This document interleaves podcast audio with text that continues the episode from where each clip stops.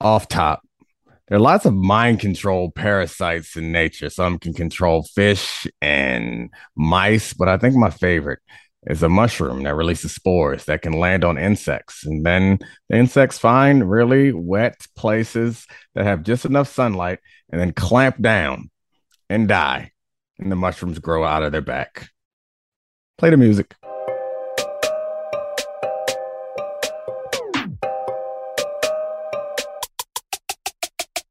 This is the Dominique Foxworth Show. Is Sean McVay a mind control parasite on Jared Goff? Did I forget to say off top? I don't know. Okay, I'll say it now. Christina, get your editing game together. Off top. There we go.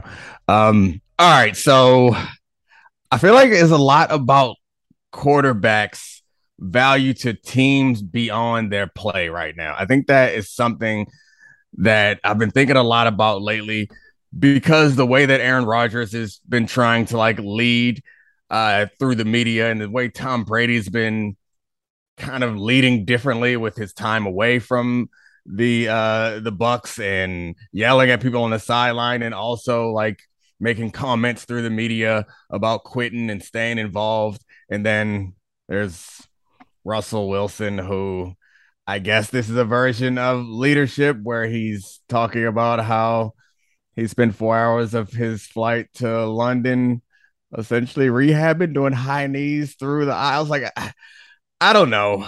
I think we do a lot of like analysis of, of uh, quarterbacks' press conferences. And I think they are well aware that this is part of their job, which is why we get Russell Wilson, I think, and doing this like version of quarterback speak that we all have gotten accustomed to. And we know they don't want to make any say anything controversial. They don't want to criticize their teammates. They don't want to give anybody bulletin board material. They essentially want you us all to walk away like having learned nothing. But Aaron Rodgers ain't doing that right now. Right. And it seems weird. So the big conversation is he's he said that he played really well. His quarterback's coach graded him out positively and that they need to start taking reps from the guys who are making mistakes. And I don't know, I was kind of forced into a zig on this particular one because my first reaction, and the way you have to listen to it also and watch him because it's on McAfee's show and you can see him, and it's just, it comes off as so damn arrogant, yeah, and condescending. And we've talked about this on the show a couple of times before, is there's a line in organizations that I believe exists. It's invisible, but there's a us and them line. Mm-hmm. And there's normally like, all right, this is us. And then there's them. And it could be like between the offense and the defense, between the coaches and the players, between the front office and everyone else who's downstairs. It's the players and, and the coaches and everyone. Or it could be like a ring around the whole organization where it's us against them, being everyone who's not in this building. And it's important to get as many people on the right side, on the us side of that line as possible. Right. But it seems quite clear that Aaron Rodgers in particular is not. So uh, this is where I'm having trouble. It's one of two things. The guys in the locker room must feel like Aaron Rodgers is either not part of us or he's very much a part of us, and he's trying to circle some other guys out of it who aren't working hard enough. Because I, I could imagine that I've been on teams and in locker rooms that where there are people who don't perform well enough or people who aren't committed enough, and they're in the good graces of the coaches, be it because of contract or whatever other like biases that we perceive. And the guy who's willing to put words to it is a is a locker room leader. He's a hero. The one right. who's saying that guy with the big money ain't good enough, you need to sit him down, is a hero. And while that's not exactly what Aaron Rodgers is saying, it's possible. And I think it's a long shot. It's possible that the players in the locker room uh, are like encouraged by this because they also like see that there are certain players who yeah. suck every week and aren't and aren't committed to getting better. So I, to me, like, from from the outsider view of, of leadership and how it applies to other offices and how I assume it applies to teams at every level from right. is a lot of leadership is one, being really good at your job, two being like an approachable, cool guy, mm. and three making everyone feel like they can do their job better. And what I think is really interesting about all three of the guys you mentioned, Rodgers, Brady, and Wilson, in different ways, they sort of got older and elevated out of the ability to be approachable and be a part of the team. And there's a story I go back to with, um, I think Bill Simmons brought it up, but it's it's a story about Larry Bird in the book that that he he references a lot, where he, at the end of his career, he wouldn't actually give his phone number out to his teammates because he's like, you shitheads are going to get get drunk and go to your friends and be like, I'm going to call Larry Bird. And it made it so he couldn't be a leader on the team because he had sort of moved past that. And all three of these guys in very different ways have sort of moved past the ability to just lead yeah. their team the way they did when they were younger quarterbacks. That's a hell of a story. And I think that's a good point. And I, I would put also in your like list of like what being a leader is, it's, it's setting an example and it's holding people accountable or mm-hmm. creating an environment where we hold each other accountable. And to your point, you can like age out of that or succeed out of that where people aren't comfortable holding you accountable. That's like one of the stories we always hear about um, New England is Tom Brady was always, always allowed Bill Belichick, whether you want to say allowed or Bill Belichick just forced it on him. Tom Brady was never above the team. And so he was always a part of the us. You know, it was like he's going to he's going to rip Tom Brady's ass in a meeting room the same way he would anybody else. And that mm-hmm. that means something. That like suggests to everybody else that you're one of them. I've always heard stories about how LeBron is really good at this. Is really yeah. good at building relationships and like developing. I don't know how real the friendships are. And this is a bad time to reference it because right now there certainly is a guy in Russell Westbrook who seems so damn isolated. But you hear about LeBron and the parties he throws and how inclusive he is with all his teammates. And you see it mirrored in his style of play. And that's a huge thing, especially when you're LeBron James. Right. Like, it's a hard thing to do. And I think we saw that with Tom Brady making a concerted effort when he got to Tampa Bay to do all that. And and you even see it this year where uh, Mike Evans is fighting Marshawn Lattimore on the field, in part because he's like, that's Tom Brady. Like I have to, it, you can feel the, the value. And I think that when you get to that point, you have, whether you're aware of it or not, you have more like goodwill or cachet or like, I don't know, leadership points. Gravitas. Yeah. That's the word I was looking for. And, and everything that you do is more like magnified and yeah. impactful. And I, I think we talked about this before and how Tom Brady set the culture of Tampa Bay. That was not the culture there before he got there. He got there and he set it because everyone, because he's Tom damn Brady.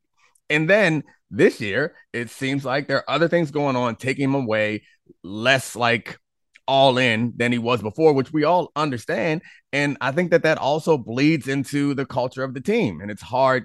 It's, it's hard to deny that. So sometimes I'm like hesitant to get into these like projections because we don't know everything that's working in the, in the locker room. And that's part of the reason why I tried to create a counter narrative for Aaron Rodgers that like makes him the hero in this scenario, because while I think it's unlikely and everyone I've ever talked to who played with Aaron Rodgers or has been close to that team, no one ever has like glowing things to say about Aaron Rodgers as like his interpersonal or leadership ability.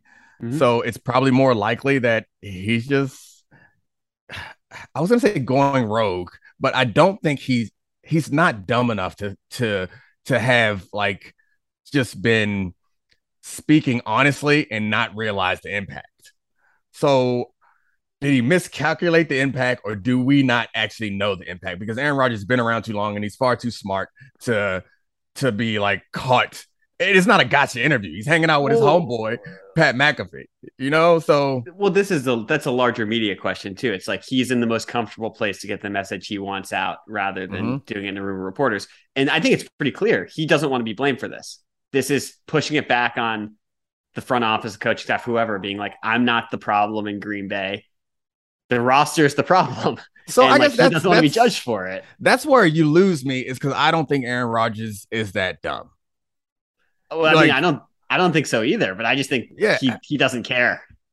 Yeah. But I, if he doesn't want to be blamed for it, he does care. Yeah. I mean, that's a fair point. Yeah. maybe he doesn't care if he looks like an asshole as long as the perception ding, ding, is ding. Yeah. He's not a bad football player. However, I think that Aaron Rodgers is smart enough to know that him doing this is not going to pan out in the media in the way that you're saying.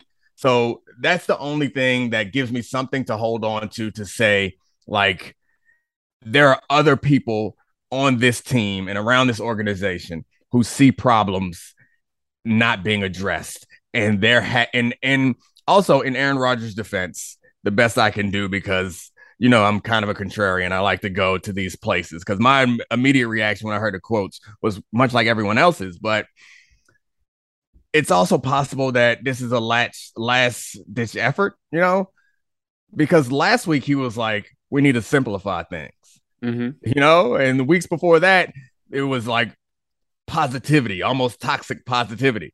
And I imagine that behind the scenes, he was saying the things that he's now saying on McAfee's show, but he wasn't getting the reaction or the response that he desired.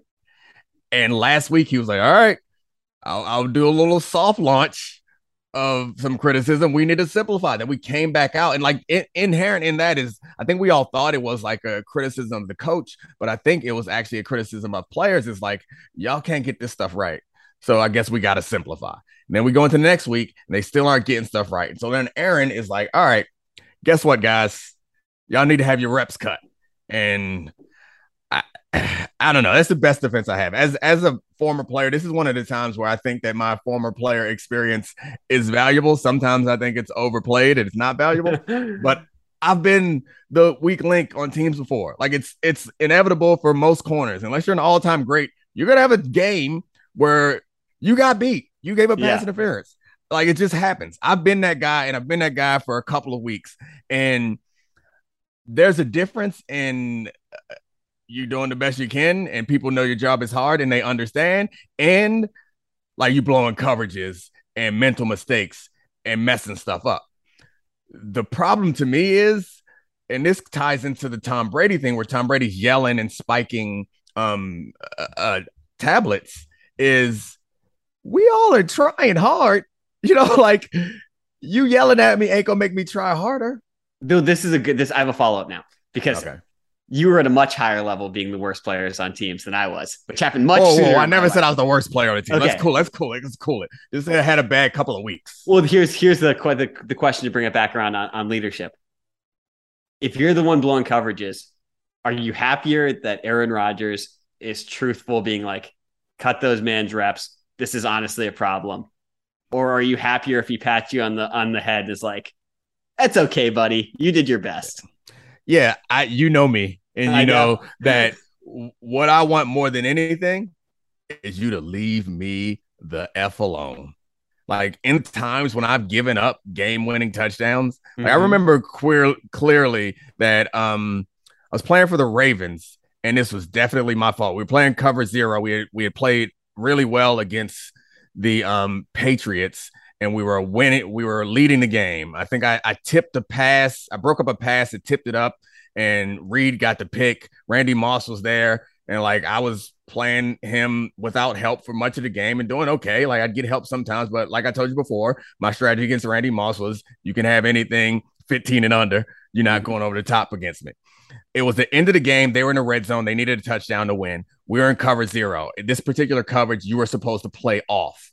Mm-hmm. And I was off. And then I decided just in a split second, you know what? I'm going to press, because I know that if I press, it'll buy um, Tom Brady more time. And it also like tells me the route that uh, that um, Moss is going to run, because Moss like six five. If I press him, I know I'm going to get a fade. So I went up and I pressed him, slowed him up a little bit, and then ran to the corner where the fade was going to be. And it was a fade. But the problem was we had a zero blitz and we got to Tom. And I think it might have been Reed again, hit his arm. And so the fade didn't get to the spot. And Moss cut under me, caught it for a touchdown. And I think if he would have just beat me, I would have felt less like shit. Then yeah. It was like, you went rogue. And I didn't need nobody to tell me that, like, you cost us. And I didn't, and no one did tell me that. And I think a couple of people like, hey, don't worry about it. You good. We'll be all right. And that was like, fine, but also don't blow smoke up my ass. And I've also right. been on teams where coaches think that, particularly in college, where if you're not playing well, and part of the reason why you're not playing well is because someone is, so in college, you don't have as much practice time. The players are not as um, sophisticated. So oftentimes you don't really game plan. You just kind of run the same defenses, you know? And some teams that are better at game planning will get in your ass. And I remember having that happen before, and the coach yelling at us in the secondary and, and like believing that he needed to wake us up. And I remember standing out there like, no, actually, they knew we're going to run four cloud every down because that's what we run every damn down. And they are doing cloud beaters and we can't do nothing about it. Like, unless you want us to go rogue. And so yeah.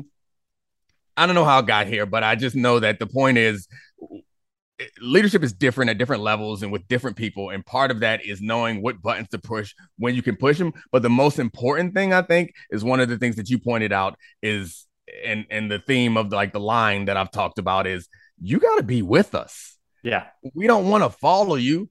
We want to like go together and have that buy-in. And that was one of the most impressive things about the Ravens when I was on that team, is they had a bunch of Hall of Famers on that team. But there was a level of accountability there that was organization, organizational wide, you know, like throughout the entire organization, there was like the Ravens way kind of feeling. And, um, and it didn't feel fake or phony. And we, we did weird things that were like rituals, but those weird rituals like made us feel more together. And there was a, a an amount of like, like shame almost if you were slacking. It was like, you know, and it's different than being the guy who like wants to be seen watching right. film. Like I never, I remember being in Denver thinking about um, like, and this is partially just my own insecurity and being a low drafted guy is like, I want to be, I want the coaches to recognize that I'm here and I care a lot. That was like part of my mindset, especially early in my career in Denver. And then in Baltimore, that never crossed my mind. I was in there because like, that's what we did. You know, like we had these meetings that was after practice. We never called the coach, and like we would meet at my house and watch film every week, the entire defensive backfield. At no point did we call coach and say, we meeting tonight, you know, right. like it was just what we did. And that's like, I don't know. I, I always think about this. Uh, was it? Um, I forget which uh, uh, crisis, uh, international crisis we were in, but I think Obama was in office and, and he got like mocked for saying that we were going to lead from the side and not from the front or the back. You remember that? I always think about this quote with, um, and I think it was Barack Obama. He got like mocked for it, but it was a crisis in Libya. And we were like getting involved with our normal allies. And Obama said he would, that we would lead from behind, which like, I, it's easy to pick on, but like, it's kind of what like the best type of leadership is, is not necessarily from behind, but like from within, you know, standing out front. To me is like, I guess the definition of leadership, but that's not a really effective way to lead people because that to me feels like, uh, I don't know, like an authoritarian feel. And I don't know, everybody who's like worked or even if they're in college, they work on a group project, you know, when you have buy-in and when you're just like punching a clock and your value is so much better on something that you give a damn about and something you believe in and something that you feel like you're a co-leader in, like you provide so much more commitment than when you're just like, hey, let's get these minutes. But anyway, I got way off course with that, but it's something that I, I don't know. I find it interesting and I'm, I don't know, passionate about it. I do want to get back to Russell Wilson a little bit mm-hmm. because, and I, I made a pledge to my wife that I'm not going to make fun of him. And, and generally, I think I'm trying to be better about contributing to the toxic sports atmosphere. Oh, I'm gonna laugh at him. Yeah, yeah, okay. You can do that. You can do that. I'll be the other side. I appreciate it. Okay. Um, but I don't want to be, as as you know, my man Kevin Durant said the atmosphere is toxic, and I think he's right. And I want to get these yeah. jokes off too, but there's a line that we crossed that feels like uh, it's just unfair and it's mean, and it's like, do we? It just feels like we're haters, you know? Like, these guys are incredible. Like, let's not, you know, like, cool. Let's be clear. Let's be clear. I'm not pretending he was not an excellent quarterback. I, yeah. I am, however, going to laugh at reports of him doing high knees in the aisles of an international flight so, with his teammates sleeping. Because if I woke up on a plane and my man Russ was doing high knees, I would turn to him and say, what the f- are you doing? yeah, thanks Thanks for cutting me off, because I was getting away from the point. The point is, I want to be a more civil human, but Russell Wilson is making it hard. He is making it so hard. Like, I want to, you saw me just bend into a pretzel to give Aaron Rodgers the benefit of the doubt. But right. Russell, when players say, I don't listen to the outside noise, I assume that they're lying. Yes, of course. But I have no other way of understanding what Russell's doing other than, yeah, he thinks this is working. Like, what? What is the explanation? Because there's no way. Come on, come on. Okay, let me. I'll get out the way, because I know that you're smart because you got on glasses today and you're going to explain this to me. But let me roll this out for you right now. Do you think so? Russell, before the the conversation, he decided that he wanted to get this out. Yes. This right. And do you think that Russell thought that this was going to be well received, considering the way that we've all been talking about him and treating him lately? Yes. You think you think that he thought that we were going to be like, oh, yeah, he's yeah. bought in. Yeah. Football guy Russ. I mean, it's the same thing as him rehabbing his, his finger sixteen hours a day and having to get woken up at night to have his finger bent last year when he had uh, when he had hammer finger. So the thing about Russ is he's reached the zone. His quotes almost sound fake. They literally almost sound like a P F T comment or quote made yeah. for Russ. Right. I, I I don't think he thinks we're that stupid. Or so do do you think he's actually hearing the noise? Like the, the inauthenticity. Yes, yes, he, sees that, every, he, he sees everything. Okay. And you think that he believes that he is going to win us back with stuff like this? So I think he's authentically inauthentic. What the hell does that if mean? That makes any sense. This is all he, this is, he's been doing this for so long. Okay. I, I played against Russell Wilson in high school football, and my man went over to the parents of the opposing team after he torched us and networked with the prep school parents. This man has been doing this since he was seventeen years old. He shook hands oh. and acted like he was the oh. president at that point. Oh my gosh. I remember I did. You never told that story before. I, I before I was, I was embarrassed about potentially putting that embarrassing story out there, but yeah, at but this now, point it yeah. fits perfectly. Yeah, Nate Nate Tice on was on Debatable with us and said that Russell Wilson is always running for president and we should look at everything he does through that prism, which is a good idea. But so, okay, we'll move on from this because I don't think we're going to get anywhere, because I refuse to believe that he well, thinks we're that stupid or he's that disconnected that he th- that he thought that he was going to win us all over with high knees in the well, airplane well, aisle. I got I got one follow up on this. Did you see Graziano reported that Hackett could get fired after this game? Yeah. Is I that agree. actually going to fix anything? Like, that's unprecedented. He hasn't done anything like Urban Meyer, and to get fired halfway through his first season would be crazy. Well, yeah, he. I don't get the point of it unless it's, there's something else going on that we haven't heard of heard of yet. But he wasn't hired by the new ownership, so right. like that could be part of it. They want their own guy. And you're more likely to like want to give some more leash to the guys you brought in or concoct some elaborate explanation for why he's bad. I don't know what else is happening, but, and it's not college, where I think in college there is some value to getting them out quickly. You know, there's some value to recruiting and looking for new coaches. I, I don't see that as the case, or maybe it is. Maybe they can be more aggressive about the other coaches that they're going for if they get them out as quickly as possible. But if they're already having these conversations and it's already getting to people like Dan, then it seems like even if he doesn't go now, he's gone. And he gone. Yeah. That's a real short, short tenure. Um, and they're going to bring somebody in, I guess, who can fix Russ is the next step, I would assume. Plyometrics coach. Stop it. Now let's talk about the play of the week. The pressure to follow up Hypnotic and Cognac weighing heavy on the team. Hypnotic was in the cup, blue, and ready for the play. And boom, Añejo Tequila came in with a smooth assist to Hypnotic's tropical fruit finish. Shaken, strained, poured. It was green and good. The playmaking splash shifted the tempo. Another great cocktail from the Hypnotic team. Every season is Hypnotic and tequila season. Hypnotic Liqueur, Barnstown, Kentucky. seventeen percent alcohol by volume. Hypnotic reminds you to think wisely, drink wisely. This show is sponsored by BetterHelp. We all carry around different stressors. I do, you do, we all do. Big, small. And when we keep them bottled up, as I sometimes have had happen in the past, it can start to affect us negatively.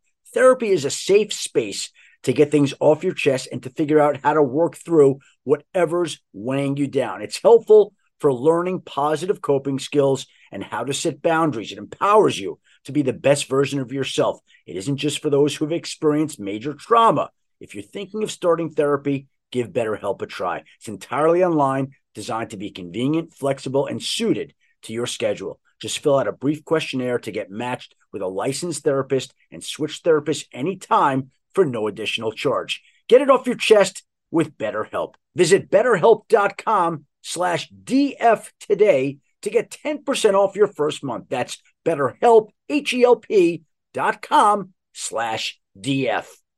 All right. Um, I, I did want to hit on a couple other quarterbacks, like the Lamar Jackson stuff. We, we got the Thursday night game uh, mm-hmm. coming up.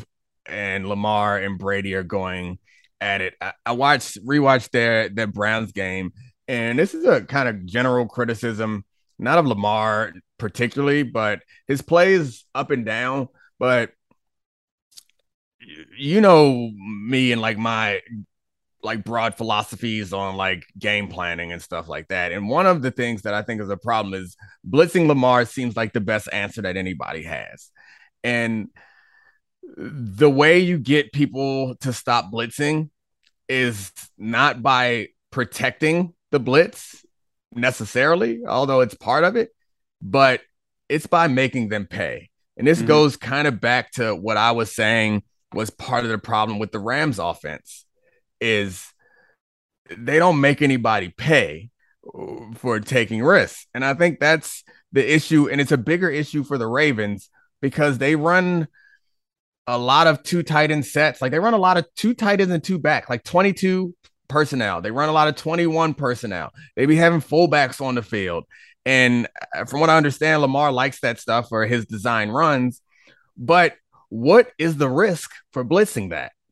Like, all right, you blitz that personnel grouping. So you have a, a fullback in the slot and Andrews uh, as an inline tight end. If you blitz that, and those guys hit you for six yards, so what? We'll do it again. And like, I, I hate that. And I don't know what the solution is because part of the problem is I think they don't believe in their defense, right, which means they want to run the ball and possess it more. They want to have these methodical drives and they don't want to have three and outs, which like if you're trying to crack people over the head when they blitz, sometimes it's harder. I mean, not sometimes it's harder to hit those big shots. And sometimes you're going to have to punt it away to a defense that you don't trust. So I don't know what the answer is uh, necessarily, but I think we should accept. And I know you want to talk about this, about Lamar's uh, play and how it's somewhat up and down. Go ahead. Well, yeah, no, I just want part of me is I don't know if the the standard that we're holding quarterbacks to of whether they're going to be Tom Brady or Peyton Manning, or in a more modern terms, Josh Allen or Mahomes, if that is so lofty that if that's what it takes to be an elite quarterback, if that's an impossible standard, and if we should accept being more up and down, because he's been really up and down since twenty nineteen. Not that he's not been a top five, top seven, whatever, however you want to rank that, that second tier of excellent quarterbacks. Um, but he hasn't been consistently dominant like we saw in twenty nineteen. And like we were hoping to see at the beginning of this season when he came out hot. It's been very up and down for the last four, four weeks, five weeks. And that's like, I, I think that that's a larger trend with the last three years of Lamar that I don't know if it's concerning or just like a real, something that we need to realize is normal for everyone who's not an alien like Patrick or Josh. Yeah, I think that's part of it is there is a a tier that no one's reaching other than those two guys. And their tier is also predicated on what's happening around them, from coaching uh, all the way down to personnel. So Lamar did reach that tier for one year. Uh, and then some of the defenses caught up to some of the, the scheme stuff that they were doing, and they haven't had another, another evolution. That's what's been really impressive about the Chiefs is uh, Mahomes' numbers are not as crazy as they were when he first got on the scene, and people took time to catch up and figure it out, but they figured it out. They caught up, and then they like evolved some. This offense is a far cry from what it was as far as scheme is concerned in the past, but it's just as damn efficient. Right. And, and Josh Allen, we've seen Josh Allen's like play last year wasn't as good as, as the year before, but like he's, he's developing and things are changing. They're evolving. And I haven't seen the same thing from not Lamar as much as it's everyone around Lamar. And and Lamar should be included in this. Like yeah. the, the big criticism for, for Lamar for me is his uh his accuracy. Right. And that ain't going to change. Uh, I mean, Josh Allen's the only person, only quarterback in the history of football who's ever had a significant jump in accuracy. So Lamar's accuracy hasn't changed. So you're going to have to create zone windows and create play action to have uh, people beat man on man to man, or have receivers that can create separation. Like you build around those things, and it doesn't feel like the Ravens have effectively uh, done that. And Rashad Bateman's the, the answer, but he can't stay healthy. And I also think the, the answer is to like get some of these big bodies off the field. Yeah. and, and, um, and which they don't have the personnel to, to replace them uh, all the way. Like they don't have a deep receiving core. So that's, that's a challenge. They know what they're going to receive. They know what they're going to get. And you don't see, you see very little empty out of them, even though, you know, Lamar is going to get blitzed a lot. And we've talked about how effective empty is because it forces the team to declare. So I don't know. I, I expected Lamar to get back to that M V P level is probably unlikely, but he's going to get a huge contract whenever it's time to pay him. And this team is going to be a perennial playoff team and occasional Super Bowl like uh, contender because of how good he is and how well run the organization tends to be. But getting to that Mahomes level is something else altogether. Well, do you think their window is going to be closed, more closed when they have to pay him? Because if the personnel is not right now, can you expect the personnel to get better with him occupying a significant portion of the cap? Yeah, I think so. I I, I don't know. I, I I know that people, or I, I understand, and it's a legitimate argument that the rookie deal uh, for a quarterback like gives you a ton of flexibility. But I would push back and say that what you have to do is when you've had a quarterback, a rookie, a quarterback on a rookie deal outplaying that rookie deal. Yes. That takes a lot of pressure off. It gives you a lot more flexibility to make mistakes and make decisions, but you are underpaying him for what he's producing. Once you start paying him the value that he's worth, it's now the job of the front office to do their job. And so I don't believe while having a quarterback on a rookie deal is the best thing you can have in football. Yeah. Having awesome guys. Having an awesome quarterback. Yeah. Yeah. Yeah. I mean, having an awesome quarterback. And just having an awesome quarterback on any deal. Yeah, have an awesome quarterback on any deal, but also finding other awesome guys on rookie deals, like the Peyton Manning's second Super Bowl win. Yeah, that was the Von Miller Super Bowl. Yeah, they had Von Miller on a rookie deal. So right. Like that's what it comes down to for me is like, all right, now you got to do your job. Right. You know, you got to do what you get paid for, DaCosta. Like it's now you have to find other gems elsewhere, and. And that's the answer. But yeah, having having a quarterback at all is like step one in football, that your job gets easier, even if you have to pay them uh, good money. As we see, Kirk Cousins and the Vikings are like competitive every year. And no one thinks that Kirk Cousins is like the top of the league. But and they're paying him top of the league money every year. But somehow they still put together a roster to be like competitive. And, and Lamar Jackson's better than Kirk Cousins. Can we pivot this actually to the Giants Seahawks game? Daniel I think Jones. This, and and Geno and Geno okay. Right. So because I think this game is fascinating about teams that rebuilt a lot faster than we thought they were going to. Mm-hmm. And so I know this offseason, both of these quarterbacks are going to be, people are going to talk about their contract a lot. Mm-hmm. And I think you could easily put the proxy of like, which, which of these guys deserves a, a long-term deal or a better deal uh, or bigger deal, et cetera, et cetera. I think it's pretty obvious that what Geno Smith is doing, like, it's like almost like Tannehill. It's a second draft yeah. thing. This dude has a lot of arm talent. This is probably who he is. A later career, career resurgence. I think the Daniel Jones one is fascinating because I think tricky. I but I think you could make an argument in Dayball's offense that if you got him on an affordable deal, they should, because I think wide receiver is a bigger problem than quarterback right now for the Giants, which is why it's tricky. And I I don't think they should let Daniel Jones. I've done done a, a complete one eighty. I don't think they should let Daniel Jones leave. And if they have to franchise him, I think they need to franchise him uh, because he's shown enough and there's enough explanation for why he was so bad in the past. And he's shown enough with his decision-making and his running ability to suggest That's that the running. There's, yeah, to suggest that there's, there's something to be built here.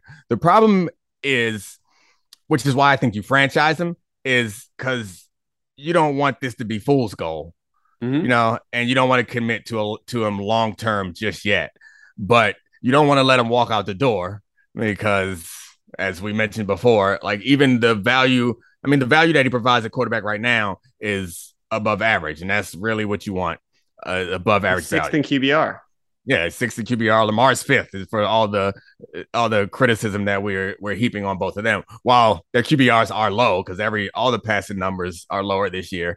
Um, Their Q B Rs still are fifth and sixth, so they're amongst the best quarterbacks. And Geno Smith is fourth, I think. Mm-hmm. So they're doing all right.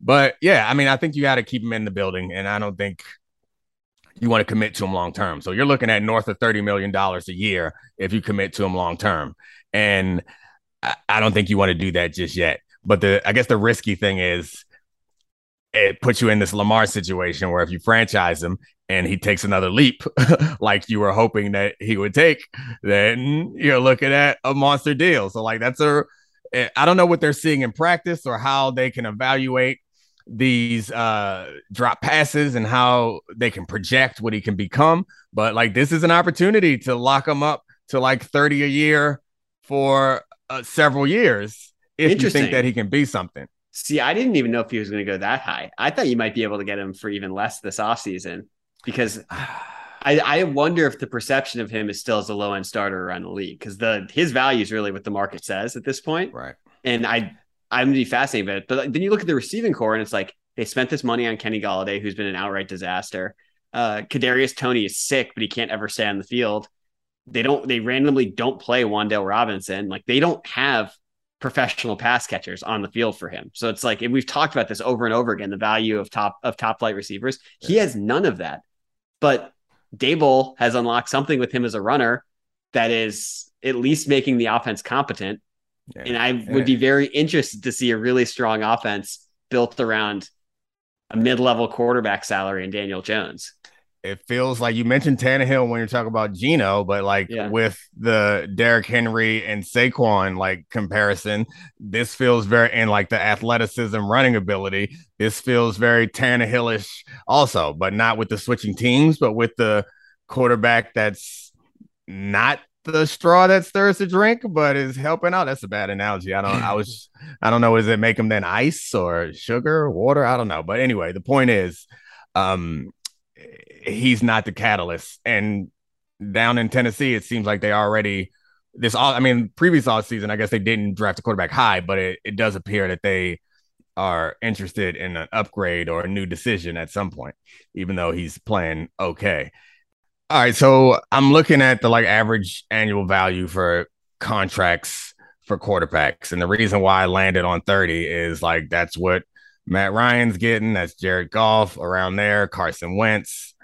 Uh, that's like, uh, yeah, it's around what you, I think, given that those contracts weren't signed uh, a long time ago, I, I would think that's why I landed on thirty is because I think that he's a starting quarterback. Yeah. You have to pay him even if it's bottom of the starting quarterback market, you're going to have to pay him bottom of the starting quarterback market. And like, I don't know, it's a, it's a risky decision. I don't know if you want to hinge your future to Daniel Jones based on this start that we all agree is improbable. And I guess maybe Daniel Jones may not, may also want to bet on himself. Who knows? Right. I mean, that's the interesting, that is an interesting part is like, one, those contracts seemed immense when Matt Ryan and Carson Wentz signed them, and now they're great deals, uh, even though those guys aren't very good. Uh, but yeah, I mean, I, I think that I think that's right. If that's if you can get Daniel Jones on that contract, assuming he continues to play like this for, for most of the rest of the season and doesn't fall off a cliff. Yeah, the same situation with Geno coming up yeah. here is like he bet on himself, a one year deal. Um, I don't know what the decision is there because it, it for whatever reason, and maybe this is just like some. some uh, bias that I have in my mind that isn't based on roster or coaching, but like it feels like the Giants are closer than the Seahawks, which maybe it's just because they have a better record. Because I, when I'm running through the rosters in their mi- in my mind, I don't feel like they're actually that much more talented than the Seahawks. The Seahawks at least have uh, a couple of good receivers. So I, I don't know what the decision is for Geno Smith going forward. What do you think? Am I just like harboring some like old, you know, biases? Yeah. I mean, I, it's hard to say because I, I, I do think like you flip teams and Geno mm-hmm. Smith would be doing just as well in the Giants and Daniel right. Jones would be struggling on, on the Seahawks likely. Um, mm-hmm. But yeah, I mean, I, Geno Smith has bet on himself four years in a row. He's taken four consecutive one-year deals when he had long-term offers to be back, uh, backup quarterback in different situations. I think you probably pay him a similar contract because the arm talent was always there, and that's why he was a second-round pick. That's why he people early in his uh, last year at West Virginia thought he was going to Heisman. It was a potential high first-rounder. It was always the noise around Geno Smith, and part of that, he might have just matured as as like a person too, person and football player, because he makes awesome throws. Regardless of if you have Lockett or Metcalf, he has like legitimate ball placement and arm strength that is that of a starting quarterback in the N F L. And that's going to, I think that does demand a salary. And they're actually playing the Shane Waldron offense that Russ was like against using. And he's thriving in that. And that seems repeatable to me because that's like, you know, if you are capable of making those throws in this offense, I don't see what will change with those guys surrounding you.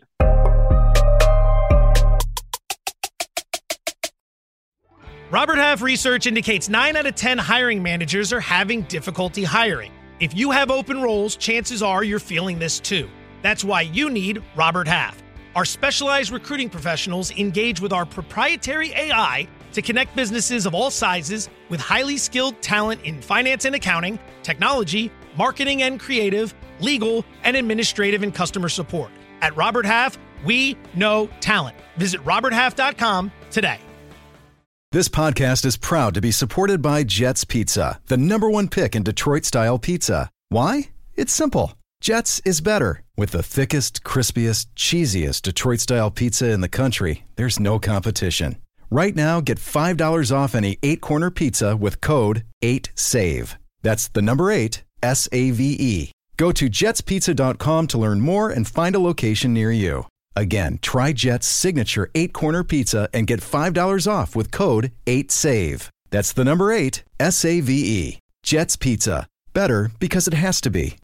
All right. Um, I got a couple other things. Like, we can do our wagers that we are now ten and eight on because somehow the Bears went off and the Patriots and the Bears went over forty point five. So we lost that one and we dropped to ten and eight, but we're still over five hundred. I like that. Um, and there was a couple little quick hitter things that I saw that were kind of interesting. What do you want to do? Either, neither, or both? Uh, let's go to the quick hitters. So I just saw on the train that I had forgotten that Kanye had an agency. Oh and God, yeah. Uh, yeah, Aaron Donald is leaving it and um, Jaylen Brown is leaving it. I, I, I never understood. I mean, I guess I do understand the athlete and the agency, uh, like, or excuse me, the entertainer and the agency collaboration, but it never really feels like it is sustainable, like from right. Master P to Jay-Z. And this is a very different one with um, Kanye West, like his uh, Adidas is leaving him. He's just toxic now for all the absurd things that he's been saying. But I don't know. Maybe we should start an agency, start it up, get it going. Uh, I'm not, I'm not famous enough. I guess you don't get any cachet for being. I'm certainly not famous enough. You got glasses though. You look trustworthy now it, that you're wearing your glasses. It's true. Uh, the other thing that I saw uh, on the train is Neiman Marcus catalog. Like they do this ridiculous holiday catalog every year for really expensive stuff. You want to pool three hundred thirty-three thousand dollars so that we can play two on two with Scottie Pippen and his son. You in? Oh my God. Yes. Did you see that? No, I didn't even know they were still making catalogs, but absolutely. Uh, it's probably digital by this point, but like they always like have absurd things in there that just, I guess super rich. I guess I always just thought it was like a marketing ploy, but I guess super rich people actually buy these things sometimes. So um, honestly, E S P N financed that so that Scottie Pippen can come on the podcast afterwards. I promise you, he will make a lot of news and it'll be worth your, it'll be worth oh, the value yeah. we pay for it. He doesn't miss. Anytime you put a mic in front of him, he's going to say something wild. And I saw Brady's text buddies with Ron DeSantis, Ron DeSantis now. It wasn't something that he wanted to get out, but I would have thought he'd been careful after that MAGA hat and the locker thing. Right. Because he doesn't want to dip into politics. But I guess Giselle and him are maybe moving into a different situation. And now Tom Brady needs some new friends. Not great. All right, let's do the bet and get up out of here before right, I make right. you any more uncomfortable. No, no, no, no. Um, I think we all know we're, we're in vigorous agreement on, on all that stuff. Yes, um, yes. So I got, I got, I got a, a spicy bet for the first one. All right. I was looking at the Bills versus the field for the Super Bowl. Oh. This one's it's plus two fifty odds, and you're like, wow, that's a massive favorite. And I think we logically would always say you got to take the field. Football is a one-game sample. It's there's a lot of randomness. Who knows what could happen? But in my head, I also looked at that and I was like, okay, assuming there's not a major injury, assuming Steph Diggs doesn't like roll an ankle or Gabe yeah. Davis or Josh Allen doesn't get hurt, like I kind of think the gap between the Bills and everyone else is even bigger than we realize. Yeah. And that might actually be a prudent bet at some point, not because of not now, because there's too much th- stuff that could change. But it's interesting because like I can't see even the Chiefs being that close to them if the Bills are playing well. Right. And they have the tiebreaker against the Chiefs, assuming they right. have to go to Buffalo. That seems like a actual advantage, not just the, the noise, but I mean, I guess it gets cold as hell in Kansas City, too. But Buffalo is different. That that's, that's Canada up there. Um, yeah, I mean, so that means that we have to bet one hundred or we get we got to bet two fifty to get one hundred, right? Opposite. Oh, bet one hundred to get two fifty. Oh, yeah. I'm all in on that. I like that. All right. The only problem with that is we don't we don't um we don't get to add this to our record until late. So it's just make it to the Super Bowl or win it. Win it. Yeah, I guess if they're going to make it, they're definitely well, not definitely. I think the Eagles could beat them. But yeah, that's That feels good. That feels good. I like that. All right. What else you got? The other one I have is I want to workshop this one with you because I thought this line was really interesting. The Pats are minus one and a half against the Jets. And I don't know what the hell they're doing with Mac Jones and Bailey Zappi right now. You got yeah. Jacoby Myers being like, this was unseemly the way they handled the Mac Jones thing in the press. We knew there was tension with Belichick and Mac Jones before this happened when the injury, when his high ankle sprain first happened. And I also loathe betting against the Patriots because they've been better than the Jets for most of the season. But in my, in my heart of hearts, I kind of think the Jets could beat them this weekend. And I don't know where you want to lay on this because I think we should bet on this game because it's, it's juicy, but I can be swayed in either direction. So I think that there are two competing forces right now. Is one is if we just looked at the most recent games, the Jets are winning and playing really well on defense. So you would want to go with them. Because the quarterback drama in New England.